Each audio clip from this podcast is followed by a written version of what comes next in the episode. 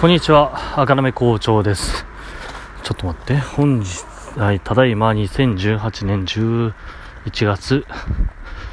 9日の20、24時になったかな？ちょっと待ってください。24時12分です。はい。今日は、日帰りで京都に行ってきまして、京都水族館に行ってきまして、仕事で。で、夕方6時に京都水族館だったんですね。夕方6時に京都水族館に行って、そこでの仕事、まあ打ち合わせ的なもんなんですけれども、9時30分ぐらいの新幹線に乗らないと、お家に帰ってこれないという過酷なスケジュールだったので、事前に5時ぐらいに京都水族館に行って、あのーチケットを買って、まあ、自腹でって言っても、まあ、ね、仕事の経費で買いまして、で、事前に中に入って、あの見なくちゃいけないところを先に1時間ぐらい見ておいて、で、6時の打ち合わせに臨んだので、ごめんなさいね、車がうるさくて聞こえなかったかもしれないですけど、まあ、1時間前ぐらいに先に、だから、あれですよ、予習的なものをしたんですよね。まあ、そのおかげで、スムーズに、あの、打ち合わせも終わりまして、終電にも間に合いまして、お家というか、まあ、最寄り駅の方に帰ってきましたよ。で、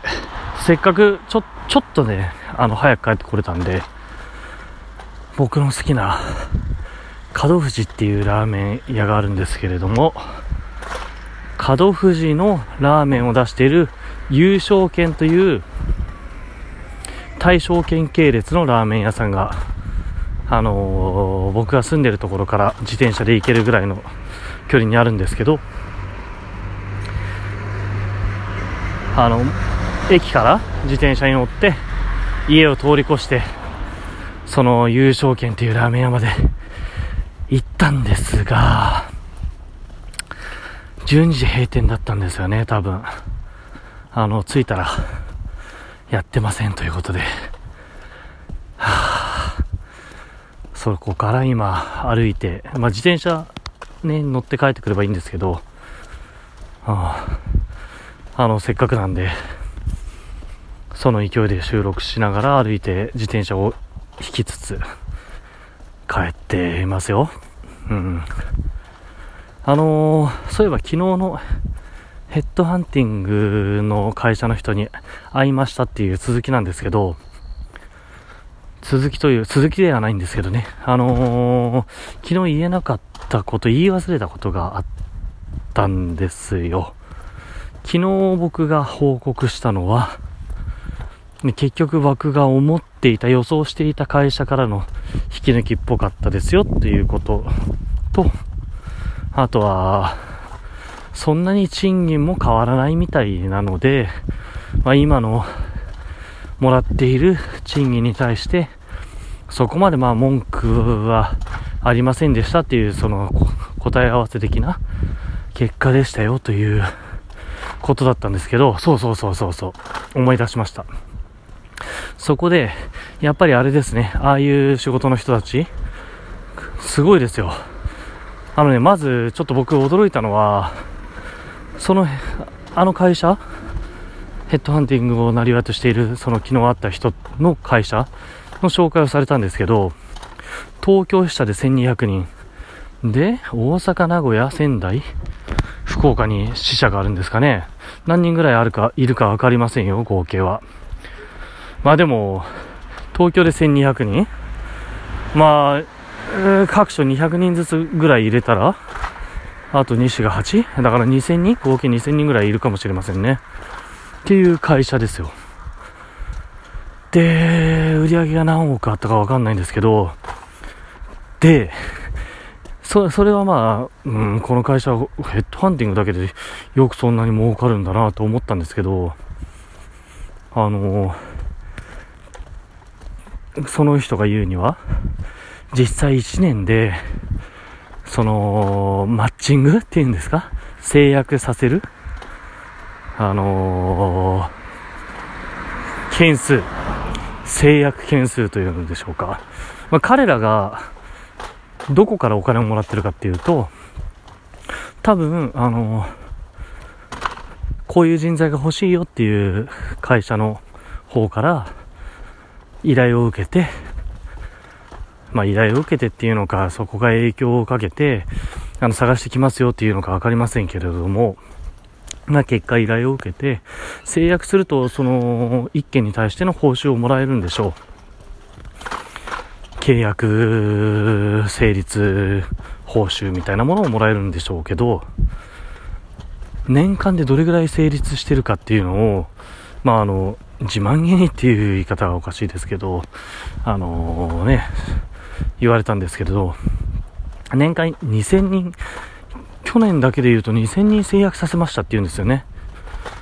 で、さちょっとびっくりしたのが、あれ？東京支社だけで1200人いるのに、2000件しか成立してないって、どういうことなんだろうなと思って。その1000、東京支社だけだとしましょう。っていうか、その、僕がさっき予想した、あの、全国支店合わせて2000人いるとしましょう。一人一件の制約率と、じゃないですか？それで食っていけるわけないじゃないかなと思ったんですよね。だって、一人一件の制約率で、一人 自分の給料稼ぐって言ったら、一件制約するたびに、え何百万ははもらうんですかって。そんなわけないですよね。うーん、よくわからない。で、ちょっと怪しいなと思ったのが一点。突っ込めばよかったですよね。はあ、あと、一個失敗したのが、僕がいくらぐらいの年収もらってますかって聞かれた時に、嘘つけばよかったなと思って。まあ別に、あの、これは、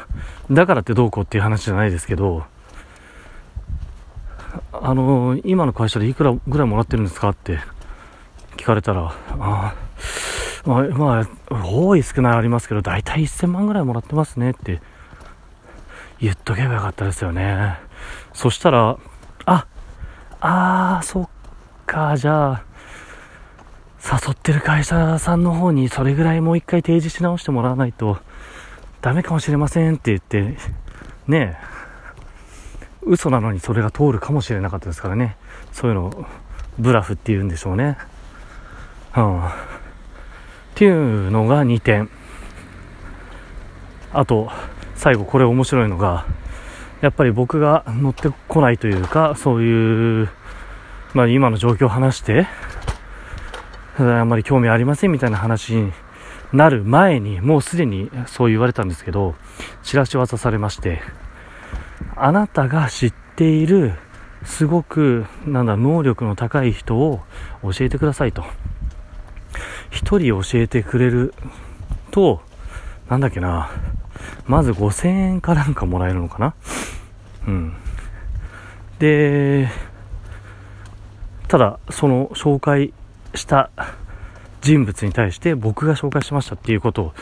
まあ、言われるらしいんですけどね。そして、その人物がどこかと制約すると、なんと僕に20万入ってくるんですって。怖い商売ですよね。だから、僕がその、昨日、そこに呼ばれたのも、もしかしたらそういう、どこかのサラリーマンの人が、あの、自分のお小遣い稼ぎのために僕の名前を売ったのかもしれないなと思って、ねそんなのね、最初先に聞かされたら、怪しい会社だなと思うのと、うさんくさいからそれに協力したくないなって思っちゃうのは、ね思うんですけど、ま20万は確定申告に引っかからないから大丈夫ですよって言われましたけどね。ああ気持ち悪いですよね。あバッチリな人がいたらいいですけどね、辞めたがってて、能力が高くて、じゃあそれ紹介するから、20万僕がもらえたら、じゃあ、その人に分けますよって言うんだったらいいですけど、なんか勝手に名前売るっていうのもちょっと嫌だなって思いますよ。で、さっきの第一の疑問に戻りますけど、そんな紹介しただけで20万もらえるとしたら、じゃあ一一件の制約した時の報酬ってやっぱり予想以上に高いのかもしれないですよね。一件制約して100万とか？嘘だろうって思いますけど。という話でした。昨日の続きでした。じゃあまた明日おやすみなさい。バイバーイ。